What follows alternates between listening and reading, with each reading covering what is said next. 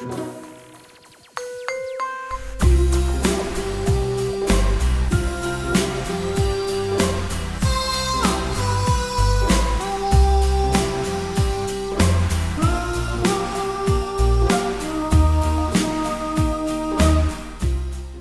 Dave. Hello, Ollie. How are you? Hello, I am fine, thank you. Welcome to Sustainababble 20.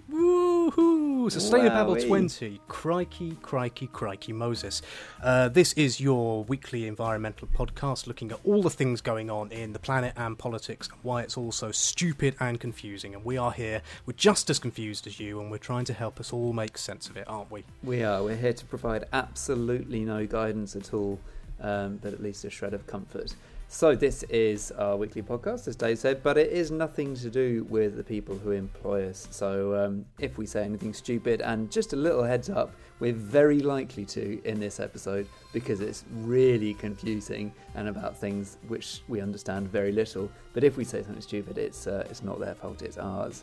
Uh, talking of, of this, we have got some stuff coming up, including uh, a bit of sustainer babble or Dave, time for your Sus- pun. Yes, yes, yes, Here yes, you go. yes. Sustainable. That's right, everyone. It's sustainable about trains. Sus- oh, Woo, woo. oh God. yeah. Okay. I'm sorry. Well, I'm sorry. I'm sorry. Okay, carry on. And we've also got an Inhofe who is very familiar to everyone living in the United, the grubby little kingdom that is the United One. Uh, he's our Prime Minister, uh, sadly. And we've also got some very impressive cheer, which will lead us on to a bit of a meaty main topic about religion and God and the planet and big stuff that, like I say, we probably don't understand. Yes, and if we manage to get all the way through this episode without having a fatwa or a papal edict issued upon us, we will have done well. Shall we get on with it? Very good. Sustainable of the week. So, sustainable of the week, or for one week only. Come on, Dave. Come on, have your come little, have your little pun. Come on, here we go. Sustrainababble. That's it, Dave. Or, or Dave. Sust Railway Babble. Oh. No, Sustraila Babble. That's good, isn't it? Yes. No, no. Yes. It's about the was- trains. It's about the trains. I was with you at sustainable. Aw. Oh dear. Well, yes, listener, tolerant, patient, kind listener. Uh, we do a little section every week where we look at some of the rubbish that has been spoken in the name of going green or, or ostensibly about good eco stuff and expose it for what it is rubbish, twaddle, sustainababble. Sustrainababble. And I spend, um, I live in the People's Republic of North Somerset and I often work in stinky London. And I spend a considerable amount of my life, as you know, on Twitter, not on Twitter, in the park, in the pub, not in the pub, with my friends, with strangers, moaning about the trains. Because the trains. you should do a Venn diagram of all those things. I'll be fascinated to see the overlap.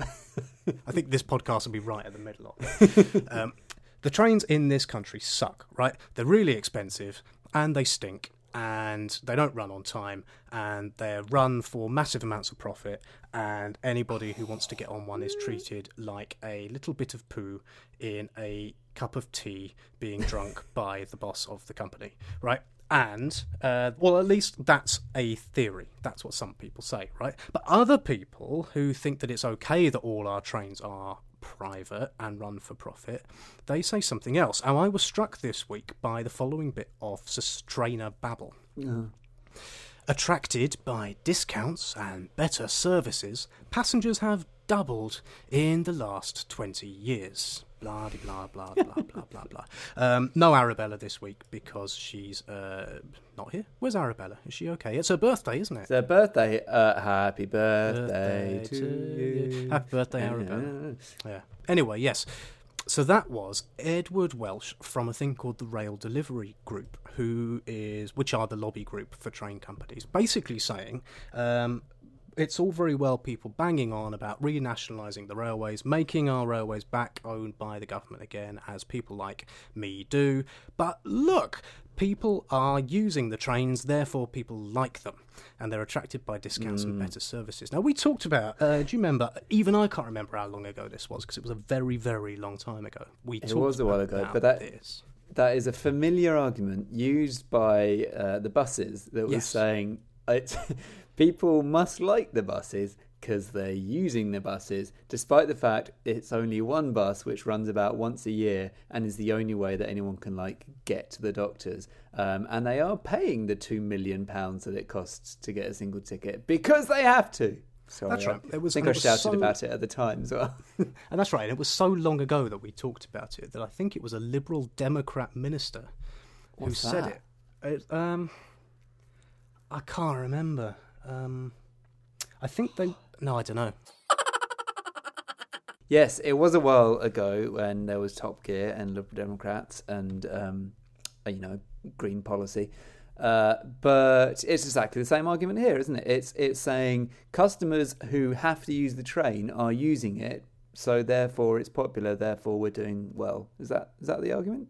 Pretty much, yeah. So, um, what do you think about privatising or nationalising the railways? There's a lot of hoo ha being talked at the moment about this with the Labour uh, election going on, where a couple of the candidates want to renationalise the railways and the other ones, I don't know, don't or something. And renationalising the railways is very popular. Two thirds of the British public, uh, apparently, want to renationalise them. Do they? Um, yeah, apparently 66% in 2013 poll um, want to renationalise the railways, if you ask them. Um, and I, what do you think? What do you think about that? Uh, well, I'm always skeptical of that sort of polling because if you went up to somebody and said, "What do you really want to do? What What's the one thing or two things you want to change in in you know government or public policy?"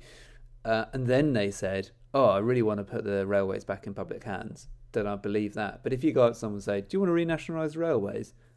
Well, that's kind of planted that seed in their in their head, isn't it? So um, a yes there, I think, is slightly less meaningful. But um, clearly, it's popular um, to an extent, and far fewer people say that they want to keep it how it is, private. So that's that's one thing. Um, I guess my own view. So it's a problem in that you can't have two. You can't have proper competition on a on a railway line, can you? You can't have two trains running at the same time, one offering a better service than the other, and people having a choice. Like if you need to get the eight fifteen to the People's Republic of Somerset, then it's only gonna you know, and that's what you have to get. Then it doesn't matter how rubbish that service is, you have to get it.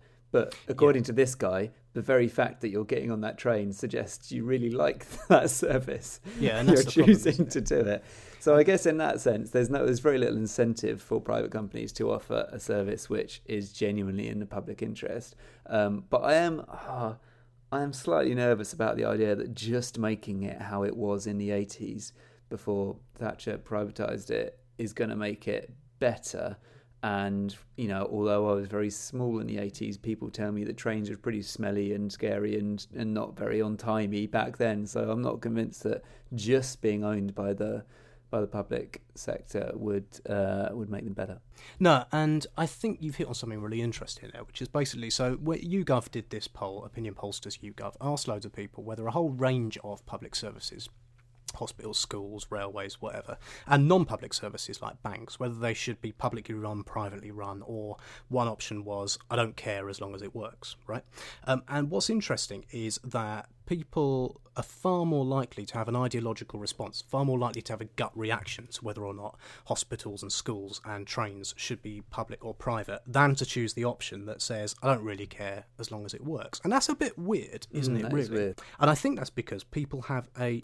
Um, where they don't feel like they're getting a fair deal, or where they don't feel like they're in control, or when they're, for example, on a stinky train that's late and they have to get it, and they know that a company's making big fat profit out of it, that's when they get most upset, right? See also energy companies, where like Yeah. you basically get a choice between a whole bunch of energy companies that all put their prices up all at the same time and all kind of behave similarly, and you, you just people just get upset about that, right? And I think it, you know, I think the people therefore assume that if you nationalise these things, all of the stuff that currently annoys you about the fact that the trains are really expensive, or the toilets don't flush, um, or they're painted in Duplo colours, or they've wired up the air conditioning so the toilet smells get pumped around all the carriage, like on them ones that go north, right? or Wi-Fi costs ten pounds. or Wi-Fi costs ten pounds. People assume that if you bung it into the public sector, it would be better, and it doesn't necessarily have to be like that, right? Just to take one example, so the trains are really expensive, Yeah, so at this point, Dave just went into a sort of railway rant. It wasn't even a rant; it was just a borathon. And he, he really likes the railways, and he and he ta- and talking about the railways, and he banged on about that for a while.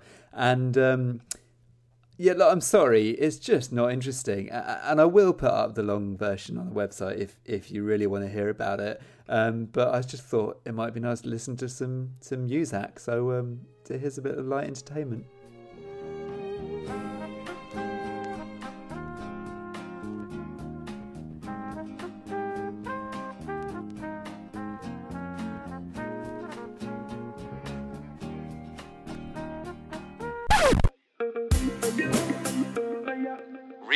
Reasons to be cheerful. So, in a change to our published schedule, we are doing reasons to be cheerful now because it is a really, really big reason to be really quite cheerful. Um, you know how last week we uh, we banged on about the old Popester, Pope Popey Meister, Yep. Popey Wopey Dope.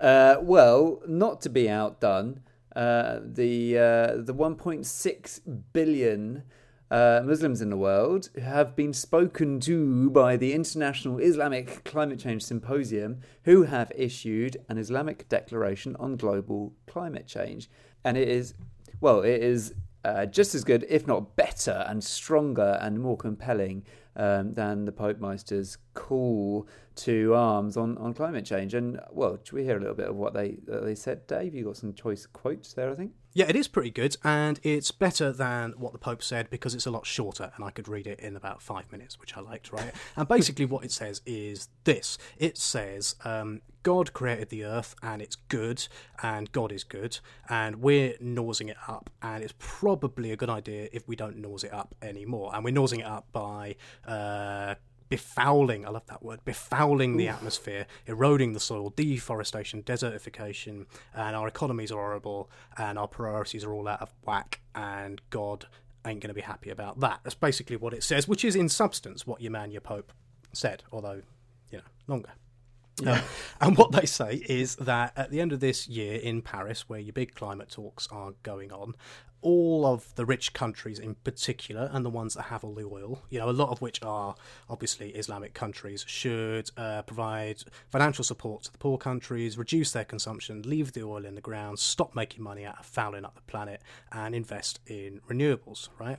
which is pretty blinking good. That all countries, they say, should go 100% renewable energy as soon as they can, stop chasing economic growth on a finite planet, um, and make your economies work looking at well-being and not just making big fat piles of cash that's good too and that businesses and finance and corporations um, should stop being dicks I think that's what they say. Yeah, just just checking I was still listening there. Yeah, um, and I think it's it, I think it's cracking. You think it's It is crack. It is cracking. Well, I mean, to be honest, listening to you talk there, that's that's a sort of sort of manifesto for the world that you or I could have written. Uh, you know, it's, it's it's saying all the same things that that environmental campaigners want to hear, and for that reason, it is a genuine reason to to be cheerful. As was Popester's efforts last week, or at least last month, but we talked about it last week. Um, it's it's phenomenal. You know these these people. Whereas we were talking about this earlier, whereas the Pope is the head of the Catholic Church and was saying, in my role as big boss Pope man, I'm saying this is what we think now. This is slightly different, isn't it? This is this is a group of um, exceptionally eminent people from the Islamic community talking um, to fellow Muslims and, and saying this is what um, we should be doing as a community and imploring the Muslim, the Muslim world to to do this. It's not a kind of an edict or anything, um, but it's it's it's phenomenal and uh, and it's it's also very human. You know, it talks. What I like about this one is that it does it talks about forests being ripped up. It talks about soils being degraded. It talks about deserts encroaching on fertile land. It's you know it is it's very real it's very focused in what matters to a lot of people's ordinary lives um, and it is also a bit like the pope it's not calling its punches it's saying who the bad guys are it's saying fossil fuel companies are the problem it's saying burning fossil fuels is something we have to stop doing. And it's saying renewable energy in terms of um, in terms of energy production is is where we've got to go. So yeah it's great. It's good. Well done them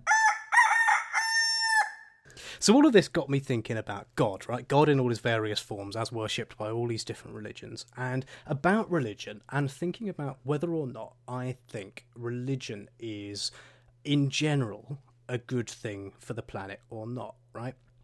Um, and you would hope. So I, I, thought a few things about this. I wanted to know what you think. The first thing I thought was, you would hope, would you not, if you just sat down and looked about it, if you designed a religion from scratch, if you decided to make up your own book and get people to follow it, um, for a start, you'd write a little floppy book. You wouldn't write a great big fat book, would you? You'd just say basically, don't be a dick. Um, and and I would hope that pretty much any religion worth its salt would say don't mess up the only planet that you've got to live on, particularly if that religion was also saying God created this planet for you to live on. You would kind of hope that any religion worth its salt would say don't mess it up, right? So it's a bit of a surprise to me, I suppose, thinking about it, that your Muslims and your Catholics kind of need telling that they shouldn't mess up the earth. Um, that's a bit weird, isn't it? I guess it, yeah, but it's it's about priorities, isn't it? If you don't talk about these big issues from on high, it can fall down people's lists of well, their to-do list, can't it? Whereas if you sort of this is this is reinforcing that it is the most important thing to do, or at least you know up in the top three. Um, and I think lots of people of, of all faiths and none would agree that these are big problems and we need to solve them. But what this provides is a kind of focal point and a reminder that this is a really, really serious problem, and, and it needs all of our attention and, and our effort and our collaboration. And I think that's why it's it is it is useful and, and, and timely. Because I'm not a religious person, as you know, I don't really apologise for that. But I'm all up for people believing in what Brentford. they want. Apart from Brentford Football Club, yes, which believe me has required some serious leaps of faith over the last over the last thirty odd years of my life, right? But I'm not particularly religious. But I, I, I think that basically where religion is a force for good is where it is like about morals and values and how you should kind of live your life right? And i think a lot of people take immense guidance and comfort from the values that they're given by whoever it is and whatever it is they believe in right? And so it is helpful for the leaders or the the esteemed people in those faiths to come out and say the values that we already hold tell us that we shouldn't nose up the planet. And I kind of thought it would be kind of nice if non-religious people did that a bit more often as well. Mm. Like, mm. Um, you know, who have who have non-religious people got to come out and say, you know, actually, you already think you shouldn't mess up the planet. Here's here's why. You know, sometimes nobody thinks. Quakers, I suppose. Bakers, yes, indeed. Well, Paul no. Hollywood and Mary Berry should come out. No, the Quakers. Oh, Quakers, Quakers. oh, the Great British Quake Off is something else entirely, isn't it? But there is a flip side to all this, isn't there? All. Oh, there always is. There always is. there always is. And if I think of who are the people in the world, who have we named a section of our podcast after because he's such a, a tinker. And that's your man, uh, Senator Inhofe, who is not only the kind of numbnut who thinks that because there is still snow, uh, climate change isn't happening, but the reason for that is because he thinks it is impossible to go against God's creation, right? So he says that God created the earth um, and God gave us all free will, and two things flow from that. Firstly, that I should be able to do what I want, and secondly, that it is impossible that me doing what I want will gnaws up God's creation. It is not possible, he says, for humans to destroy God's creation. That's why he thinks climate change doesn't happen. 28%, more than a quarter of Americans agree with him, right? 28% of Americans think that the Bible is a literal book that says exactly and precisely. Well, it, is a, it is a literal book. Look, 28%, 28% of Americans think the Bible should be taken literally right? So the Earth was created in six days, and how many days was the Earth created in? Anyway, I think, I think it's six. And he had a rest on Sunday. He watched he Netflix on, on Sunday, didn't he? That's right. Yeah, that was before um, before the football was on. So yeah. Yeah, probably had to, didn't they? Um, and half of Americans disbelieve evolution. If you go right back to episode three of Sustainababble, we talked about this about facts versus fiction and believing what you want. And uh, a lot of people will say that the reason why they don't believe climate change is happening and they don't believe in evolution is because they don't because the, the Bible says that it isn't possible, or the Bible says that you know it contradicts that that view. And a lot of the reason that the entire world is not doing enough on climate change comes down to the power of that religious right in America, aligned with a really scary kind of libertarianism that says, sod you, I can do what I want. Um, and if I want to burn coal and kick kittens in the face and destroy the ugly fish, then that is what I want to do. Um, and so it's not like, you know, it's not a benign force for good, all of this God stuff, is it?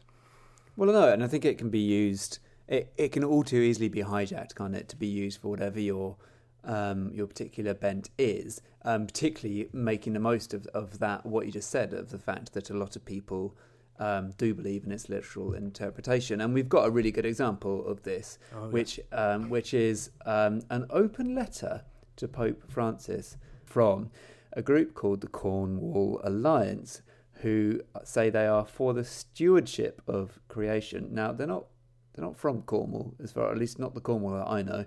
Um, they are an American group, and they have written a long letter, um, April this year, an open letter to Pope Francis on climate change, and in it they start off kind of talking about what looks like it could be quite an interesting discussion about um, the interpretation of God's word with relation to the planet and what kind of truth and evidence means, and how you know science is something which is not fixed, which I agree with, and uh, you know it's stuff that needs to be tested, and and the data is the most important thing. Yada yada yada, and uh, so oh, this is quite interesting. And then suddenly it just becomes an ExxonMobil press release saying you've got to burn more fossil fuels because God says. And so, Pretty what? much. what? Yeah, pretty much. it's just it just suddenly starts it. It's extraordinary. It has Yeah. a massive pop at like IPCC. That's the International Panel on Climate Change, who are the, the sort of world authority on, on climate change. And the map massive pop at them saying their models don't make sense, um, but doesn't give any evidence to back that up. Uh, and then just says uh, there's been no warming for 16 to 26 years. That that's just truth. Um, don't back that up, and therefore we shouldn't be doing anything to reduce emissions because it knackers the poor. Uh, so more fossil fuels. Got to burn more fossil fuels. Yeah, so this letter from the Cornwall Alliance is a really good thing to look at if you fancy a quick run through in well written, albeit batshit mental language about why it is that people on the religious right think climate change is made up, right? Your basic line of argument goes God made man, man looks like God, man is special, man is exceptional, right? And that God gave man dominion to do what he wants with the natural world, right? Basic line of argument and that uh, it is impossible for man to mess up God's creation because God is God and he knows what he's doing. So that's your basic line of argument. That's what your Inhofe would think, right? And I had a thought in the middle of that, which is just how crazy it is if you think about it. To take, and I don't want to get in any trouble or offend anyone. This is just what I think, right? But that to, to, to look at a book written in Aramaic several thousand years ago, uh, translate it into English, and take the translation as saying man has dominion over the earth, and to take that firstly literally, but to take that to mean therefore we can do what we want based on one translation of a very old book, even if you think that book is is you know a guiding precept for what you think it's it's quite strange to me. I, I talked to uh, someone who knows about this who said, yeah, but actually that even that translation is contested. That uh, you can interpret it apparently as meaning have stewardship over the earth, which of course gives you very different implications for what you for what you do about it. Yeah. Um, yeah. Yeah, it's massively loaded, isn't it? I mean, interpretation, uh, well, translation is is entirely open to the interpretation of the person who's doing the translating. Okay, great. Your Pope has come out and he said, right, everyone, shut up and listen, bastards. This is how it's going to be. And all these uh, Islamic folk have come out and they've said, yeah, Pope was right. Check this out. We agree, right? Um, so what, right? Because all of these people who are good Catholics or good Muslims or whatever, they still drive to the shops to buy crap they don't need wrapped up in plastic that goes and burns in a hole in the ground. And they still listen to The X Factor and they still buy Taylor Swift albums and they still kick kittens in the face for no reason, right? Because it's all very well saying that we shouldn't run our planet like that, but we still do run our planet like that because the entire way the economy works is running our planet like that. And it's all very well, Ollie, but I just don't know if it's going to make the blindest bit of difference whether, like, the Pope or some Muslims or you and I say it or Arabella says it or whatever.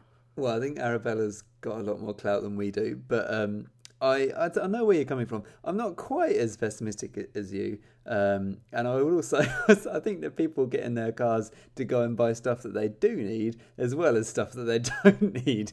But in, I take your point. Um, no, I, I I I've slowly come round to the idea that ultimately big important people saying big important things isn't really the sustainable way to change things. I think it does have to start at the bottom.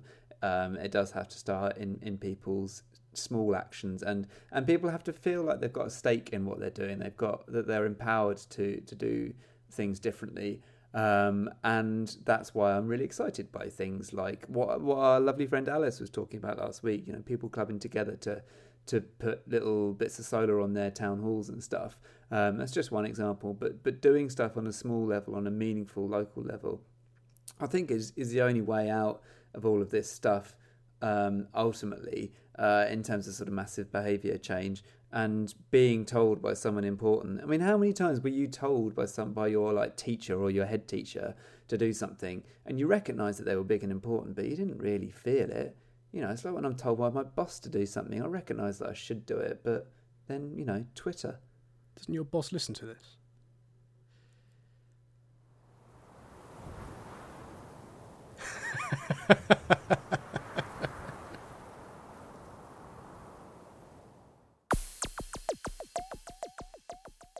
I suppose another way of looking at it is something like three and a half billion people in the world have, over the last three months, been told that the planet is important and they should not be dicks about it. And it's kind of hard to see that as anything other than a good thing, isn't it? Yeah, no, I think it is. It is brilliant. And imagine if they'd said the opposite. Imagine if those people had come out and said, uh, "Do you know what? Climate change isn't a problem. Whatever you do in your lives, it's ungodly to reduce emissions." Um, or equivalent, you know, we would we would be up on arms about it because that matters. So we should be we should be pleased about the fact that they have done a good thing and and um, and been proactive. And you know, fingers crossed, it'll it'll make a difference, eh?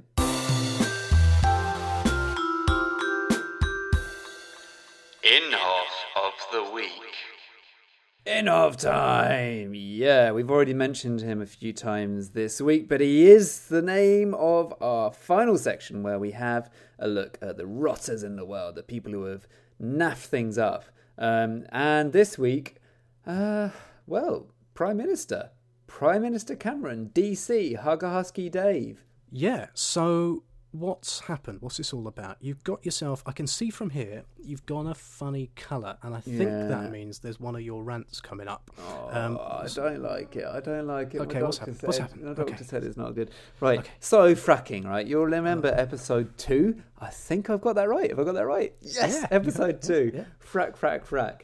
Uh, we talked about fracking. It's never really gone away in the time that we've been doing this podcast, um, but there's been other interesting things to talk about. But uh, right now, there is a very, very concerted effort to get fracking going in the UK, and rather brilliantly, it's sort of not been going because you know people don't want to be fracked, and communities in in Balcombe and in Lancashire have said actually no, go away, and successfully um, got their local councils to reject fracking, and that is the nub of what's gone on here, because in June, Lancashire County Council, after a very torturous process, said, No, Cuadrilla, you can't come and frack here. And that was amazing. And a lot of MPs in the area had been saying in a run up, you know, whatever the decision, it's a locally taken decision, you've got to respect that. And then, even a couple of days later, the Prime Minister, in Prime Minister's questions, when he was asked about it, said these words Those decisions must be made by local authorities in the proper way under the planning re- regime we have. So let me get this clear just for me. You know a lot more about fracking than I did. So fracking is shale gas. Uh, fracking requires people to drill under your house and get it out, and that is a decision that local authorities, basically your local areas, get a say on. And in June, David Cameron said that's right. Yes. Yeah, yeah, that's pretty much it. Yeah. However, he's decided that what he really means is that local democracy is fine as long as it agrees with what he thinks.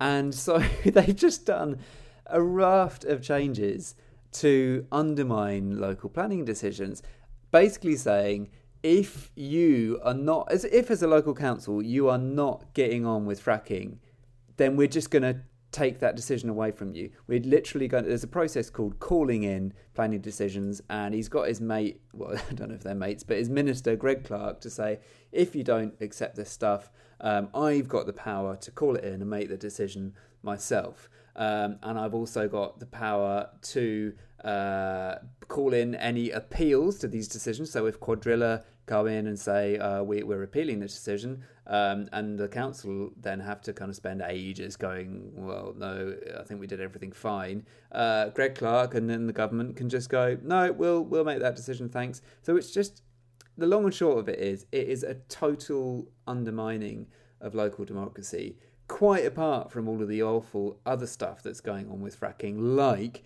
in January, the minister at the time said, We will absolutely protect national parks, areas of special scientific interest, and, and drinking water, and then didn't. And now you can drill, you can actually do this, Dave. If you want to, you can drill through a drinking water aquifer, right? Drill through it Mhm. in order to get to shale rock. Uh, a thousand meters or twelve hundred meters for I you can. can. I can. and then do Can your I? bloody controlled explosions underneath it, bring it back up through that well, which you hope isn't going to fail, but as has been shown in America, somewhere between 5 and 9% of those wells do fail, and then take it off at the surface. And it's it's it's just terrifying. It's ridiculous. So, uh, what's going on then? Why does David Cameron, in Half of the Week, complete and utter nasty toe rag and all round husky murderer, why does he think that fracking, get, uh, drilling for shale gas, is such a good idea? Go on, what's the. Play devil's advocate for a sec. All right, okay, so um, fracking good. Why is fracking good? Well, David Cameron tells us that it's better than coal, that burning gas is better for the environment than coal, which is sort of true if you had a straight choice between the two. Um, but the problem is, it's going to be years and years and years until we have the sort of scale of fracking in this country that means um, it could make a meaningful contribution to our electricity supply, by which time we don't need to be replacing coal because we should have got rid of it, and instead it would be replacing renewables, which is bad, right? So I don't really buy that. The other thing he says is energy security, which is the notion that you can take control over where you're getting your energy and you don't have to rely on nasty foreigners giving you the energy or, or charging you loads of money for it or turning the taps off. But again, I'm not really sure I buy that because we don't get any gas from Mr. Putin, even though they always say that we do. We get it from Qatar and from Norway and from other places. But also, if you really want to talk about energy security, what about all of the amazing resources we have in the UK that are renewable, i.e., loads and loads of wind all over the place and out to sea in our in the seas that we uh, we we own, and all of the coastline in general, like you know the wind, the uh, the wave power and the tidal power, um, let alone lots of solar. So it's choices, isn't it? It's it's it comes down to political choices, and for some reason that I wouldn't like to speculate on, Mr. Cameron prefers fossil fuels and prefers big centralized energy and the, and you know the stuff that he knows and, and run by people that he probably personally knows. He prefers that to this kind of new exciting decentralized renewable future that we all want, don't we, Dave? Yes.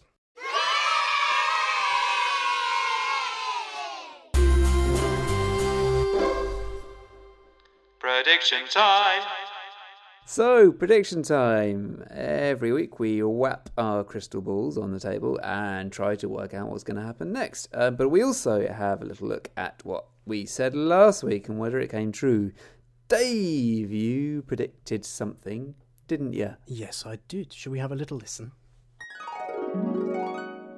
Of Sustainababble, and I reckon that by the next episode of Sustainababble, episode 20, episode fans, everyone is going to have got exceptionally pissed off about feed in tariffs.